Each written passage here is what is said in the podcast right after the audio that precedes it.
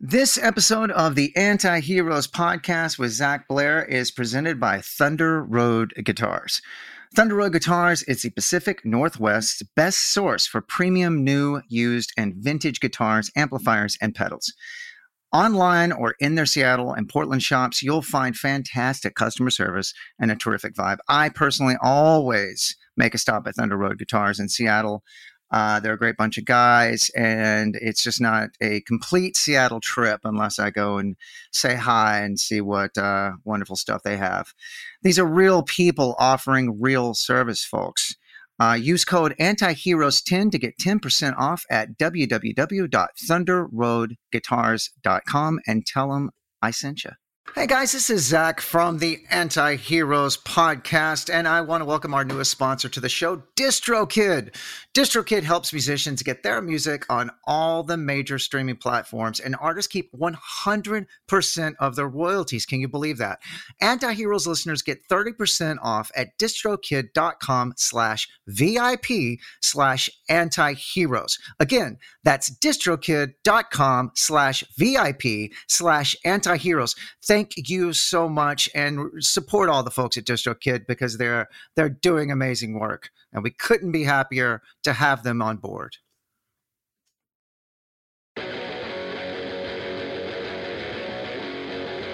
I'd like to take a moment to thank our sponsors over at Jim Dunlop and MXR Pedals. We couldn't be luckier to have these guys on board with us. I personally use these products, and you should too. Find out more about them at jimdunlop.com. Let's get on to the podcast.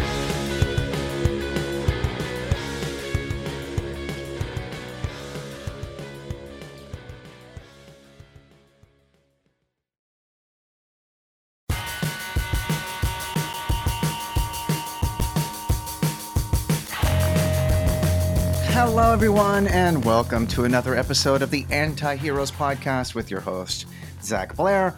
I am Zach Blair. Hello, how are you? How are you doing? Where are you at in life? What is going on with yourself? Let me know. So, today's episode, it's another one of those great episodes where I didn't know the guy going in. I wasn't super familiar with his work. My guest today is Jim Fairchild. Jim Fairchild is the guitar player for the band Grandaddy. Jim Fairchild also did time in the band Modest Mouse. It seems like I'm interviewing and, and sort of commiserating with a lot of guys from Modest Mouse. Uh, my producer, Joe Plummer, uh, was the drummer for Modest Mouse. Shouts outs to Joseph Plummer. Um, I interviewed Dan Gallucci, which, if you're a fan of the show, you heard that episode. And if you haven't heard that episode, please go back and check it out because Dan is a fantastic person, wonderful musician, very interesting uh, interview. And today is no exception as well with Mr. Jim Fairchild. Uh, man, what an interesting guy, what an interesting player. We had such a great talk. We're sort of cut from the same cloth, I can tell. We view music similarly. Uh, it's sort of a life uh, style as, as well as an art to both of us. Uh, it's just what the guy does. You'll hear that in, in the interview. It's just the guy just eats, breathes, and sleeps it. And uh, I love those types of folks. I love that they exist. I love knowing they're out there. And I'm glad now that I know Jim Fairchild. He's going to talk about his motivations. He's going to talk about his friendships. He's going to talk about uh, just a lot of things. And I ended up liking the guy a whole lot. And I feel like many times on this podcast so far, I feel like I made a new friend. I'll quit babbling and we can get into my interview with Jim Fairchild.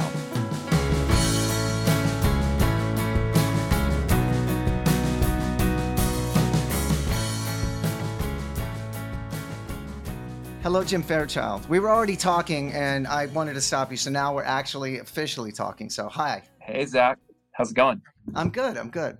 We we've not met. We've not met, and that's what's great about this podcast. I get to meet so many, well, you know, quote unquote, meet virtually meet so many people that we have this shared thing, which is we all play guitar, and that's that's kind of why I wanted to start this in the first place because we come from different backgrounds, different musical backgrounds. Sometimes people I think have different backgrounds. We have similar backgrounds, and uh, that's that's why this is all great. Anyway, so hi, hi, Jim. Hey, great to meet you. Uh, well, you were telling me a guitar related story, and I interrupted so we could start. So let's let's hear it. Well, so basically, like the idea being that, like, I like having nice guitars, and I like having them set up properly and staying in tune, all that stuff. But I worked at this music store called Skips Music in Modesto, California, which is where I'm from and all the Grandaddy guys are from. I probably worked there from the time I was like 18 to 20 or something like that, maybe 21. Anyway, there was this crazy, crazy, super nice guy, guitar player named Scott Gould. He was an incredibly like gifted jazz guitar player, could do like finger style and like was the first guy that I had knew that had like the longer nails and you know could just shred. But I learned this absolutely essential lesson from him one time where this guy brought in a guitar and he's like, uh, it was like maybe an old Kay or a Stella or something like that, action, you know, like this high and uh, impossible like, to play. Exactly. And he's like, he's like, hey, could, you know, could you guys set this up for me? And Scott was like, hey, well, you know, man, just uh, and he he went over and he tuned it up. And you know how sometimes people like pick up a guitar and there's like like rake pick up. That's like the first thing they do. Scott, who could do anything on a guitar, picked it up and went like this you know, I think we can get this guitar in shape. And I just remember like he just strummed a C chord, a fucking cowboy chord with the G and the bass, and it was yeah. so beautiful.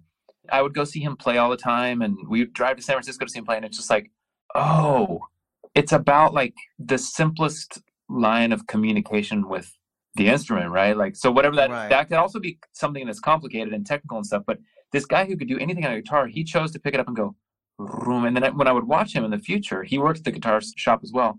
That's what he would do when he picked up a guitar. It was like he would like figure out in the same way that like when you meet somebody, the conversation starts at one place and then it, it has the potential to go to an infinite number of places. But he wasn't like fast tracking it, you know, like he was figuring out like what his relationship was with that particular instrument. And it was like, oh dude, that's the thing, man. That's the thing. That's that's so true and it's so poignant. I mean, we all know those guys that just because they're sort of in a room with other guitar players or musicians because we're a judgmental bunch and whatnot, you think that every time you sort of have especially guys in guitar stores, especially guys that are that work in the guitar stores, you know, they have to like I mean, their whole bag of tricks at, at every guitar just to show you what this guitar is capable of. So I think that amount of restraint among somebody that's actually trying to like either sell their wares or like I can actually fix this guitar up. It would seem like somebody that really has a lot of ability would show a lot of ability on kind of a shitty guitar so they can go I can fix it and it'll it'll play like this. So that's great. Those things, you know, those things that like kind of set you off early on okay, that's part of my path now. That's this is now integrated into like my compass or something, you know. Well, and I love that too because you as a younger player that was a big lesson for you. That was a big lesson in restraint when at a time when you sort of, you know, we're sponges at that age and we're just taking in all of our elders. Like, you know, unfortunately, I had a group of people that, you know, showed me what to do. And I'm sure you did as well. And it sounds like this was a story, you know, that sort of was formidable to your career. Yeah, it absolutely was. And, you know, I, another one that comes to mind that's along those same lines. I remember Jason, my friend in Grandaddy, who I've now played with for 30 years. I would always write songs from the time I was really, really young. I would make songs, and and I definitely, as a younger songwriter, especially, had this like need to communicate that I was adept, that I had like some understanding of complex chord sequences or or melodies or whatever. But my songs never really. I was shy about them. I was embarrassed of them. Definitely wasn't playing them for people. But Jason, I remember from a very, very early age. So I probably met him when I was 20, maybe, or maybe 19, and he was like 25 or something. He was making these amazing songs. And I remember him saying, like, you know, man, if I started all over, I would just come up with the dumbest chord sequences I possibly could, like just going back and forth from a like C to an A minor all day long and try to come up with a convincing song based on that. Because if you can do that, you can do anything you know yeah if you can communicate something that resonates on some level with very simple ingredients that's kind of that's the ultimate trick right so like there's been a million iterations and i've like figured out the solo to crazy train and like picked up some van halen techniques and all these different things so that's a good example like something like crazy train you know it's just like it's basically what i was just talking about like it's basically f F sharp minor, there's an A, there's some D, there's an E, but it's a very simple chord sequence that right. that whole thing is written around. When you break it down, what's happening there is he's like he's taken a minor and the relative major and he's just like dancing around that concept throughout this incredible fucking opus with like beautiful riffs, like shredding playing yeah, yeah, yeah. But at its core, it's a fucking cowboy song. Yeah, it is, and and uh, many rock and roll and metal and and every, it's the same thing. You could actually, if you break them down to an acoustic guitar, like I need to get the essence of this song to a group of people and play it on an acoustic guitar. You can absolutely do that. And I've also found, like with that song that you picked, I'm glad you picked that one. The riff is just spelling out the sort of chord structure. Really, you know, it's just if you spider web between those notes, you know, very simply just like getting within that F sharp taking the the infinity of this thing that we pick up sometimes and using it to his advantage. So it sounds like this sort of dazzling thing. But that dude was so smart he knew that shit. So he's like what can i do with these very simple ingredients? Oh i can do anything. Well, and it's it's the old adage of less is more, and it's like, oh, you know, I guess cliches are cliches for a reason, right? Because they're they're fucking true, you know. Take yourself from a band like Grandaddy or a band like Modest Mouse, and me from a band like Rise Against or Gwar or Randy Rhoads from Ozzy Osbourne. We all adhere to the same shit, you know. We all, you know, are admirers of each other's work, and when it you break it down to brass tacks, it's all the same shit and mm. that's why I love meeting people like yourself. So so let's back up a little bit. Grandaddy was sort of I don't I wouldn't say your first band. Of course, we all had first bands, but that was was that your first band of note like that took you on tour and did things like that?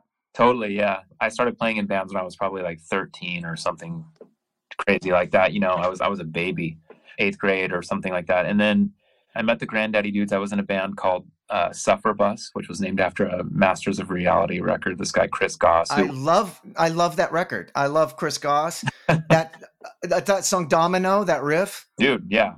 Wait. Bam, bam, bam, bam, bam. Oh, is that is that an E or is it in drop D?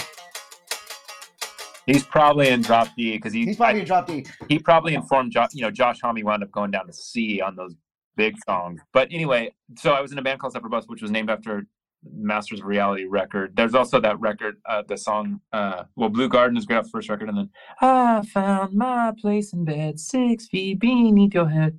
Wanna Yeah, yeah, yeah, yeah. Anyway, so we I was in a band called Suffer Bus. We used to play with Grandaddy all the time, and Jason and I, we were just like very kindred spirits. He was much further along than I was, but he had a four track, and we were both into recording and song structure and everything that we've already been harping on for 10 minutes. Um, so we would play a lot and I he had asked me early on if I had any interest in playing with Grandaddy. I said no because I wanted to continue playing with my friends who I'd been friends with for a long time. And eventually I did wind up joining Grandaddy after, you know, it was just like this inevitability.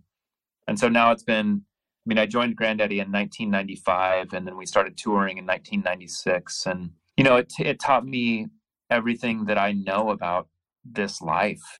You know, it, it wound up leading to me joining Modest Mouse because Isaac was a big uh, Grandaddy fan.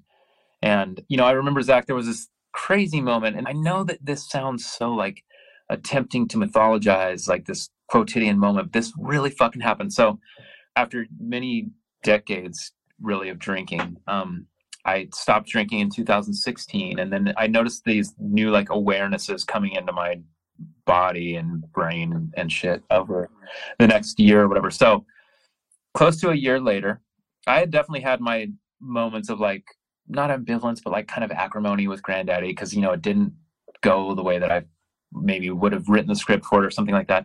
But I'd been sober for about a year, and I, I attribute this awareness to this because I think I was just numb for so much of my life. We were on tour in Europe.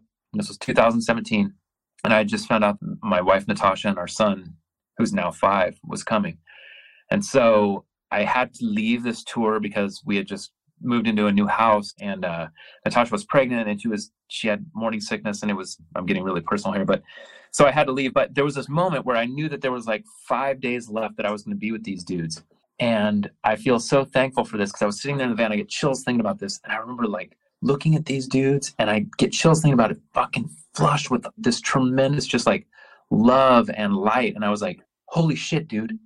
I have this incredible life that I could have never imagined and it is totally down to my relationship with these four people. And i was looking around at them and i just felt so filled with like love and appreciation. And and the the reason why i'm so thankful for that moment is because I, so i left that tour and then kevin it was the five of us for you know a long long time decades. And then kevin who's one of the original members of grandaddy from 1992 He passed away at 41 years old, almost 42 years old. Oh my God. Like a few weeks later, he had a stroke, and um, what? and so it was it was really sad. And you know, we're we're still kind of assessing what that even means for Grandaddy. But dude, I was so just like thankful. Like this thing that we fucking did together, it brought me everything, and it's because of the relationship that I have with these four people. There's no one else in the world Yeah. as close as I ha- am to so many people and everything music has brought me. Like these guys are fucking everything. I love them. That's so huge, and I think I needed to hear that um, right now. right now, I think every band needs to hear that. I think every member of every band needs to hear that because, especially, and, and I'm so sorry for your loss. Thanks, man. Yeah, as losing a band member, I've been on that end of things as well, and there's nothing quite like it because No, you're sort of super family. Do you know? There's there's because you're right. We we do this the most important thing in our life with this group of people, and then we travel the world and we have so many firsts with them. Like that's exactly it. That's exactly it. right? So the first time you've ever been to Australia was with these three guys, or whatever it might be, Exactly it. and and all that that entails. So you do spend more time with these people than your wife, your best friends, your family, and so you get this le- different level of relationship. And I don't think any of us stop and do what you did enough, where we just look at them and take it in and go, "Holy fuck!" A, I'm so lucky that I get to do this. We get to breathe this rarefied air. And B, I'm so lucky that that you guys have me. I'm so lucky that I have you. I'm so lucky, you know. Uh, uh, yeah, I don't. I think I needed to hear that right now, Jim. That's the thing, you know, like if you get to do this for a long time, what you begin to realize is that the most important aspect of any of this is like possessing the knowledge that we probably do have slightly sharper antenna or we have more of an ability to pay attention to it maybe than some people do because of modern life or whatever. I'm not really sure how that splits, but and to be able to live with that because it's it's a weird it's a weird trait to possess because it can be heavy and I think that's why so many of us turn to booze and drugs and shit because it's like sometimes you're just like I need to turn this off. But if you go forward for long enough, you get those sharp antenna, the attenuated antenna is a gift. And if you can get yourself into a position where you can receive that comfortably without it feeling like paralyzing, without it feeling too bombarding. So those moments, it's like not only do you need to be able to receive the stuff that allows you to put together melodies and like compositions and things like that, but also just like the relationships that allow you to to travel this world in the way that we do. And so like Jason and I spent a, a day up here. I live in Ojai, California. He lives in down by LA, but um we spent a day here a couple of weeks ago. And it's just like it's just so crazy, dude, because like we don't even need to talk to each other to communicate. right, right. so crazy. We're hiking around in the mountains above our place and like I don't need to say anything to him and he doesn't need to say anything to me and we already know. There was that I'm not gonna go into the conversation, but there was this thing, he's like, Okay, I need to bring something up. And then I responded, I was just like, What about this? Before he even explained anything to me, he's like, That's exactly what I was gonna say. I was like, Okay, cool, done. And that applies to all these different aspects of life. So you get that information and it's out there for all of us, right? And so to be able to like Yeah. receive it, I feel as a dude who's coming up on 50 years old, that's like I want to be able to continue to do that and do it better.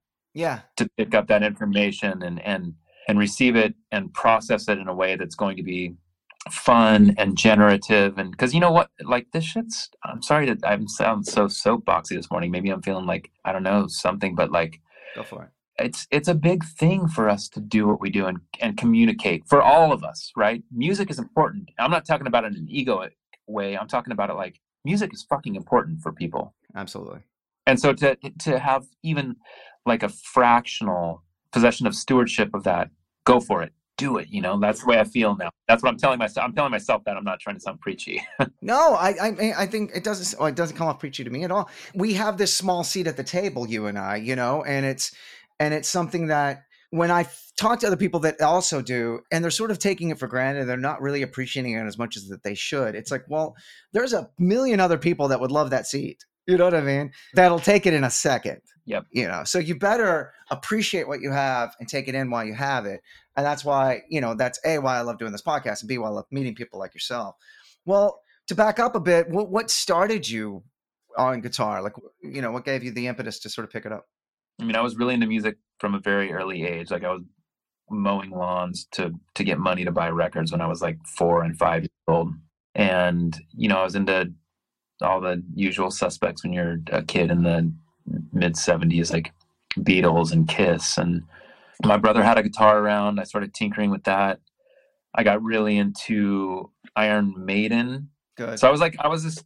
I'm not going to say I was ahead of my time, but I definitely processed music in a way that kids do now, in the sense that like I loved the Beatles as much as I loved Iron Maiden, as much as I loved Vio-lence, as much as I loved Metallica. Wait, as you much just as I blew my loved- mind. You just said Vio-lence.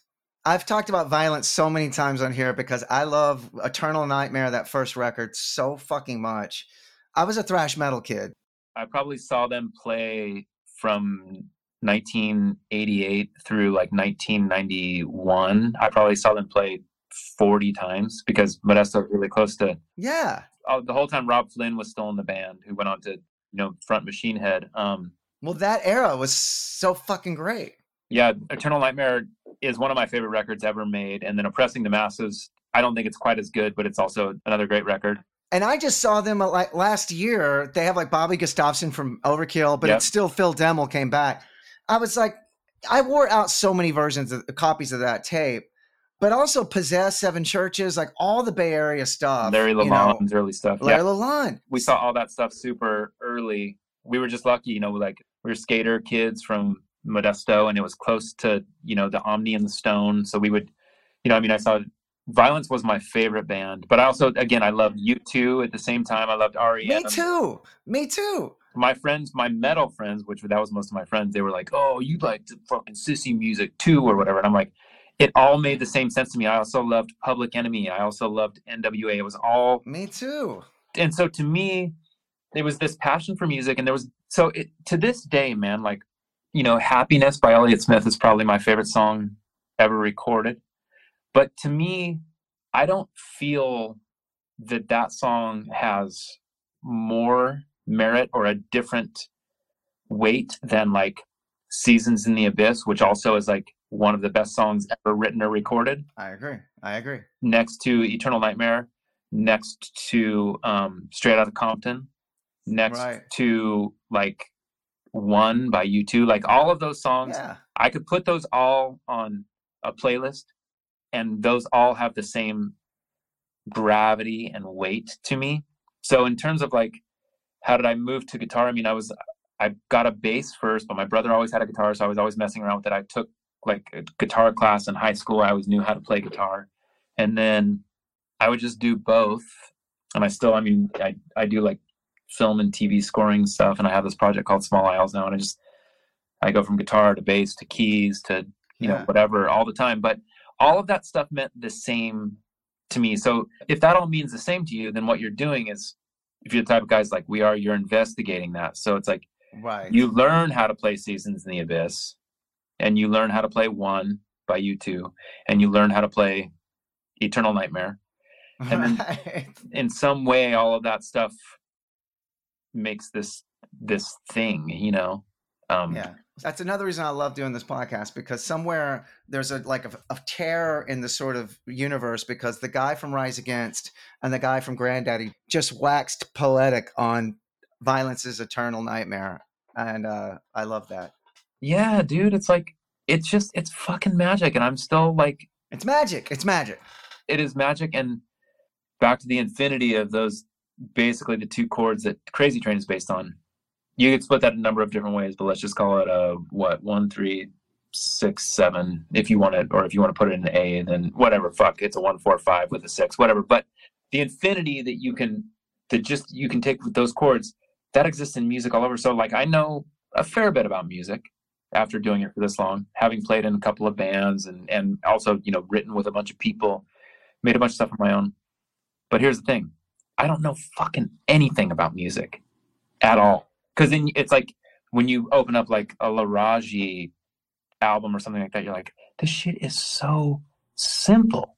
Then you start going that way, and I, it just, it is infinite, dude. Like, it, there's no, there's never any way to, like, you continue to put arrows in your quiver, but like, there's no way to, like, actually figure this shit out besides just like, staying curious and continuing to investigate it through whatever your process is. Right. And and it's not something I mean the theory of retiring, you know, for me, I I don't feel like this is something you retire from. I mean, I no, you know, I don't at, want to. At, you know, I don't want to. Like at, at get-togethers and functions, normal folk have been like, "Well, you know, someday you'll retire. What's your like retire? I'm gonna die out there. What are you talking about? Like, I hope I go out that way.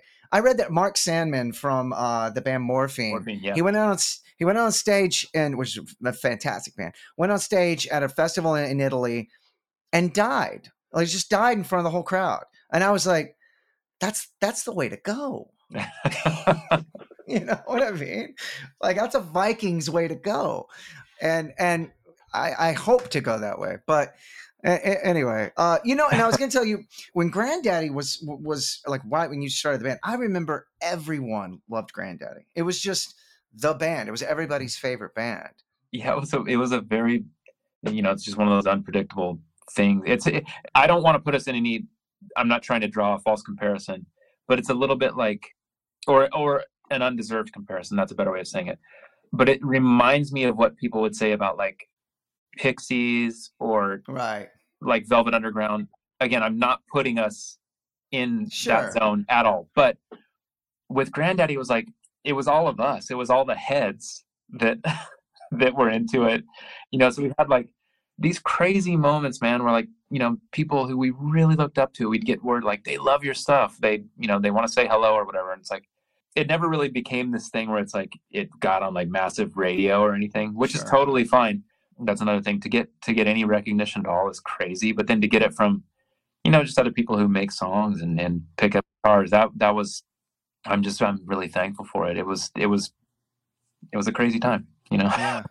And and was were you and Grandaddy and Modest Mouse at the same time, or had you was Grandaddy on a hiatus at the time you joined Modest Mouse? yeah not really i mean later um what wound up happening was like it just wasn't working with grandaddy anymore um so i had gone up to portland for the summer of 2005 and i was really becoming close to joe plummer and dan Gallucci, you know who's been in modest mouse in some form from the very early age you know a dude who i respect a ton i don't know dan super well but i but i really love He, dan he's a friend of this show. I interviewed him actually, and he's a fantastic person. great guy, great composer. I mean, you know, like he's he that dude is like he's really really special guy. You know, guitar player, maker of of songs. But so Dan was kind of on his way out. Grandaddy still existed.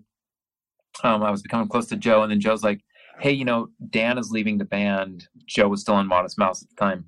Um, would you ever consider playing with the band? You know, I think Isaac loves Grandaddy. He might hit you up." So I played a few shows with Modest Mouse, and then at the end of that little run, Dan had left the band, and then Isaac was like, "Hey, you know, Johnny Marr is coming in to uh, write with us," and so it became this thing. Was like, you know, there were there were all sorts of different potential iterations of how that was going to work with me and Johnny.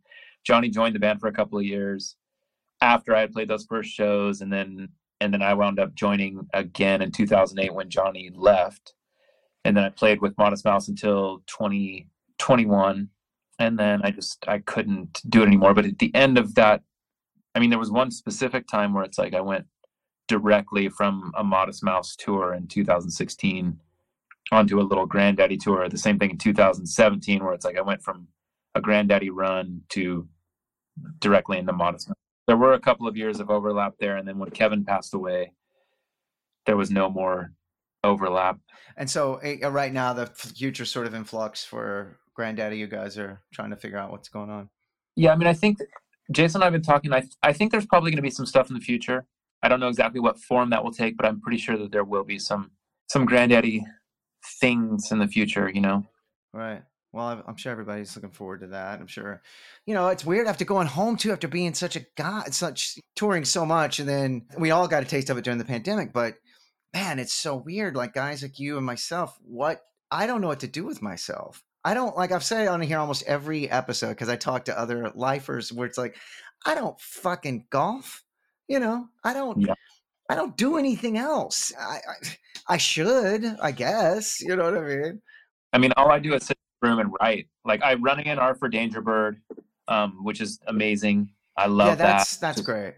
it's so fun and it's like it's mostly younger artists so it's like helping them figure it out like you know i don't know what your experience was like but when grandaddy was coming up we had cool people around us but no one was really like telling us like this is how the business works Sure. Right. so part of it is like i have a bunch of experience making songs and i still do that so i can help them with that the bands that i sign where they need it or the artists that i sign where they need it but also it's just like in truth this is the total of what this business looks like and here's how you can Right. operate within it no one told me what master copyrights were no one told me what publishing copyrights were how those were split Right. how so helping with that stuff is fantastic and then i have this project called small isles which is we just uh we're now signed to modern recordings which is a division of bmg it's a label that i love a ton it's like they kind of lean a little bit neoclassical and small isles is all like a all instrumental stuff and it, i call it imagined scores for imaginary films Okay. um so That's really cool. yeah, we've got an EP coming out in a couple of months, and there's another one that's coming out in the summertime, and then we we just wrapped up scoring one film, and we're doing another one. So I just, you know, man, like that was a big part of the reason for not wanting to be in Modest Mouse anymore. Like, it's because I set this like ideal for myself that between the ages of 50 and 60, I was gonna fucking make so much good music, like that curiosity we were talking about. Yeah. I want to engage with that and I want to do it every single day. I want to like make music. And so in Modest Mouse, I'm not complaining, but the way that that sort of system works is it's more like you put out a record however often you put out a record and then Right. you tour the shit out of it for maybe years, maybe half a decade, which is totally fine. I'm not in no way am I criticizing like the way that Modest Mouse runs. It's just like I want to make music. Right. I want to make as much music as I can. I want to investigate chords and melodies and like really get in there and try to do this shit. Yeah, I think that's that's wonderful because you know I, I do things a little we do things a little more like Modest Mouse. I mean, we're always on the same festivals. You know, it's always that. Yeah, yeah. I, I've played a bunch with you. I know oh, that. of course, of course. I've Yeah. seen it. You know, uh, we're on you know the same time on eight different stages in fucking you know wherever in Norway. Um, Yeah, totally. for for years, uh, and that's the way I do it. And, and as a result, I do find that I'm not making enough music. I do a thing here in Austin when I'm home with some of my best friends called Dracula's that you know I'm able to write a lot more and record a lot more with that. But Uh-huh. I do. What's that like? It's Dracula's is like the Dickies, Devo, and the Buzzcocks. Wow. It's really cool. Yeah, yeah, yeah. It's all it's stuff that I've written that I like was not good for anything else I did. So I was like, let's start this whole other band. What an incredible name too. Yeah, it's uh, yeah, Dracula's. Mike Wiebe's the singer, and he's a real character. He's like he's a singer for a band called the Riverboat Gamblers, Oh yeah. and actually did a lot with Gallucci with uh, his other band, uh, Murder City Devils. Mercy Devils. Goddamn, why was space on that? They did a lot with those guys, and um, anyway, so it's that kind of thing. You also have a solo thing called All Smiles, correct? Yep. Small Isles and All Smiles. Okay. Yeah, Small Isles is like Imagine scores for imaginary films, and then All Smiles. At this point, if it's if it's anything at all, there I do have a new record's worth of stuff, but it has to be me and Joe Plummer. Like Uh-huh. I, Joe and I have such a magical musical connection. It's it's very easy for us to make music together. We used to do it all the time on the road with Modest Mouse. We would just like post up in the day room, like Joe, I got a riff. He's like would literally like turn over the fucking garbage can underneath the desk in the Hyatt and be like with a mallet, and it's like great, that's fantastic. Yeah. So He'll be editing this, so. um, but I do have to ask you gear situation. So, was your rig similar between Grandaddy and Modest Mouse? Did you always kind of you know it? So was it drastically different? totally different. Like I'm looking at my Modest Mouse floor rig right here, and it's got let's see, two, four, six, eight, 10, 12, 14 pedals, and there were another couple on the side on a little satellite. Damn. So 16 pedals. Grandaddy is like a reverb, an overdrive, the rat, and a delay. That's it. wow. No, and a trim. So simple. And a trim is just for one song. So Grandaddy's very much more like uh more straightforward in a way. So Grandaddy Forever, I played this blue strat, which is in the next room. I'm not gonna go get it, but um the old blue strat is matching headstock one from 1995. I love that thing. And then for whatever reason, that worked for the whole first iteration of the band. And then when we started doing stuff again in 2012, I was like, this doesn't work as well. And I went back and forth between a couple of guitars. And then you probably know Michael Schulz at Fender. Yeah, yeah, I know Michael. Sure. So like Michael and I have a great relationship, and also Paul Waller, at, who's one of the master builders there. Paul's amazing. Both those dudes are like those are my guys, man. I fucking love those guys, and they've helped me so much. And Yeah. like an investigation, right? Like what's what's working, what's not. But Michael sent me this uh, one of the Fender Shawbucker Telecasters, Okay. and after years of playing a Stratocaster in uh, Grandaddy, I tried that, and it was perfect against Jason's Jazzmaster. You know, Jazzmasters have such a specific sound. Right. And for whatever reason, the Stratocaster, maybe I was playing it differently, I don't know, but the Stratocaster was not working against the Jazzmaster anymore. It was like the colors seemed to conflict. Right. Whereas right. the Telecaster, put that shit in the bass pickup, a lot of palm muting, like that's perfect for Grandaddy. yeah. But then with Modest Mouse, I would try the same guitar. You know, that band is built around it's built around the three of them. So like Eric, Isaac, and JG. But definitely the guitar world is like Isaac has a huge sound yeah.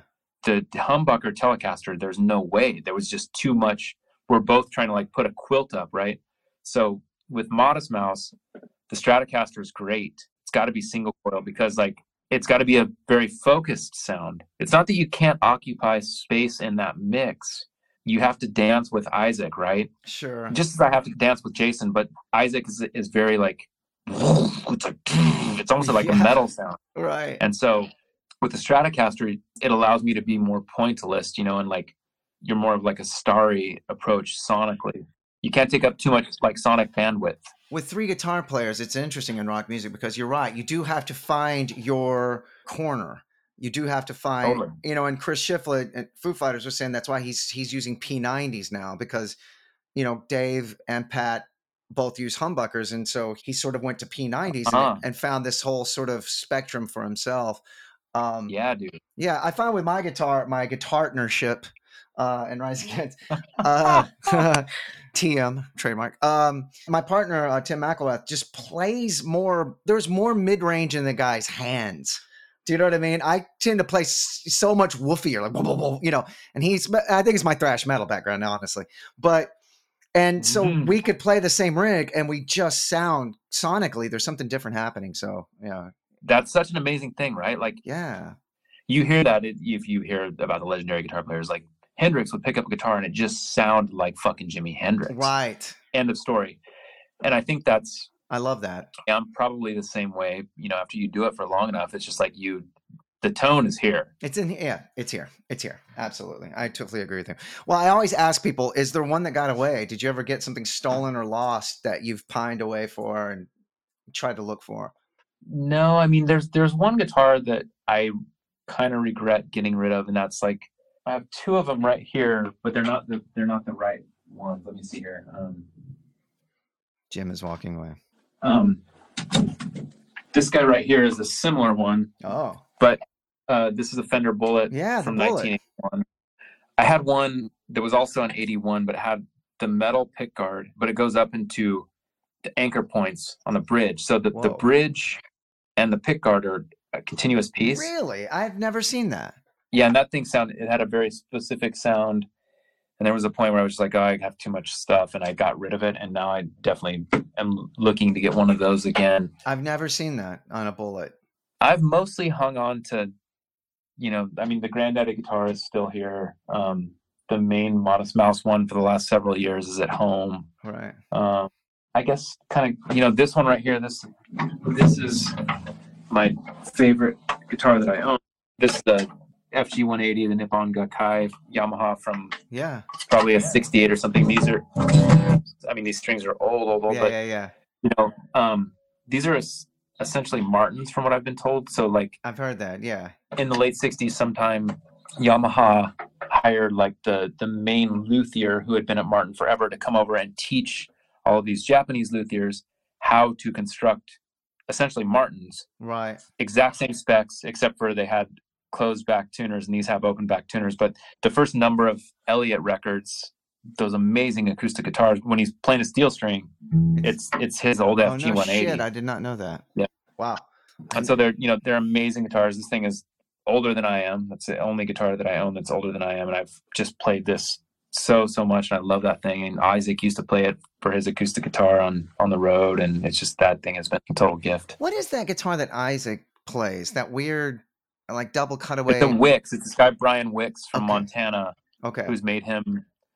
I guess you know there's the main one that he had from way back, and then he's he's had a that I know of. There's at least another two or three. Okay. Um, Brian's a really nice guy, great guitar maker, Uh, and Always wondered what that was. and then he you know he makes those bridges. I mean, I don't have one. They're made specifically for Isaac. I'm you've probably heard Isaac talk about them, but like, or maybe you haven't. But so it's like they're kind of based on a Floyd Rose, but there's no arm. So there's like this rocker piece that is dyed into the bridge that goes up at like a 45 and then goes back again parallel to the plane of the top. And he puts his Really? palm underneath and goes like this.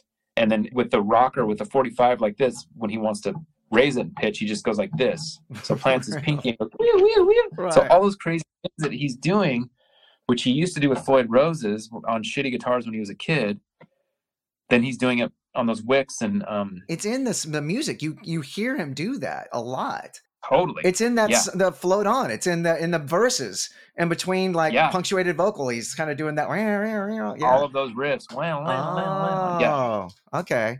that's Isaac's sound, you know, like and he's one of those dudes who like I've heard people occasionally kind of underestimate him as a guitar player. They're like, "Oh, he's a great lyricist or great songwriter," which is obviously totally true, but he is an absurd guitar player, you know, Right. like so unique. Fucking it's crazy what that dude does with a guitar.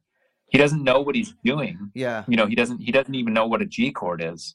He makes those shapes, but he doesn't know the names of them Right. but like intuitively i remember like having this conversation one time where there was this uh this engineer who was working on some recording that we were doing and he's like yeah i don't know. He's he, he's you know he, he's not going to be able to do it. He's he does can't come with the part. And i was like here's what's going to happen.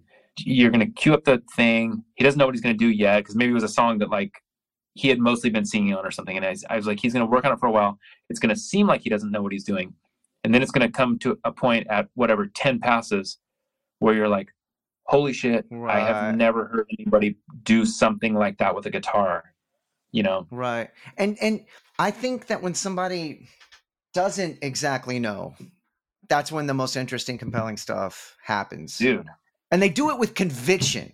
You know what I mean? Like the guy that doesn't know what a G chord is, but he knows it, but he's doing a G because of his ears. That shit's bananas. A and B, they're going to take more risks than guys like you and me. Even though, go to back what you said originally, we know some shit, but we don't know shit. But we know some Mhm. shit. The problem is we do know some shit, so we're not going to go for the you know swing for those fences. You know. yeah he's he's such an amazing guitar player you know yeah i love playing guitar with him Um, and so, so any, uh, will you be doing anything with Moss Moss again, or is that i mean you know i left the band but you know i also don't know if anybody ever leaves that band because it's like you know using dan as an example i'm not i'm not i'm not saying this is gonna i have no idea right? Right. basically. But like you know, Dan contributed to Lonesome Crowded West, and then nothing to do with Moon and Antarctica. Writes all of Good News with Isaac. Yeah. Nothing to do with the next record because it's Johnny. And then the next record, there's like a couple of songs. I mean, there's one called Wicked Campaign, which uh, Dan wrote the like s- sort of base of the song or the the structure of the song, and then I came in and like wrote this kind of guitar hook on it. So I was stoked because you know like right. Dan's been sort of in and out of the thing forever, and then we wound up collaborating on a song independently. So you know, I guess I would never rule. I definitely would never rule anything out. I mean, I love writing music with with Isaac, all those dudes. You know, Well, you never know. Music is in our careers and our jobs and our lives are so, you know, and that's what I love about it. I love that you, you never, you, you fucking never know, you know. Well, Jim, it's so great to meet you, man. And I won't keep you much longer, but uh, I feel like I made a friend today. yeah, you totally did, man. I can't wait to meet him. Zach, thank you so much for the chat. Dude. Absolutely. Thank you for, for doing it. Uh, and everybody go check out uh, Small Isles and All Smiles, which I think is a, a great little, uh, yeah, man. Well, well Jim, we'll, we'll talk to you soon, man. Thanks again. Thank you, Zach.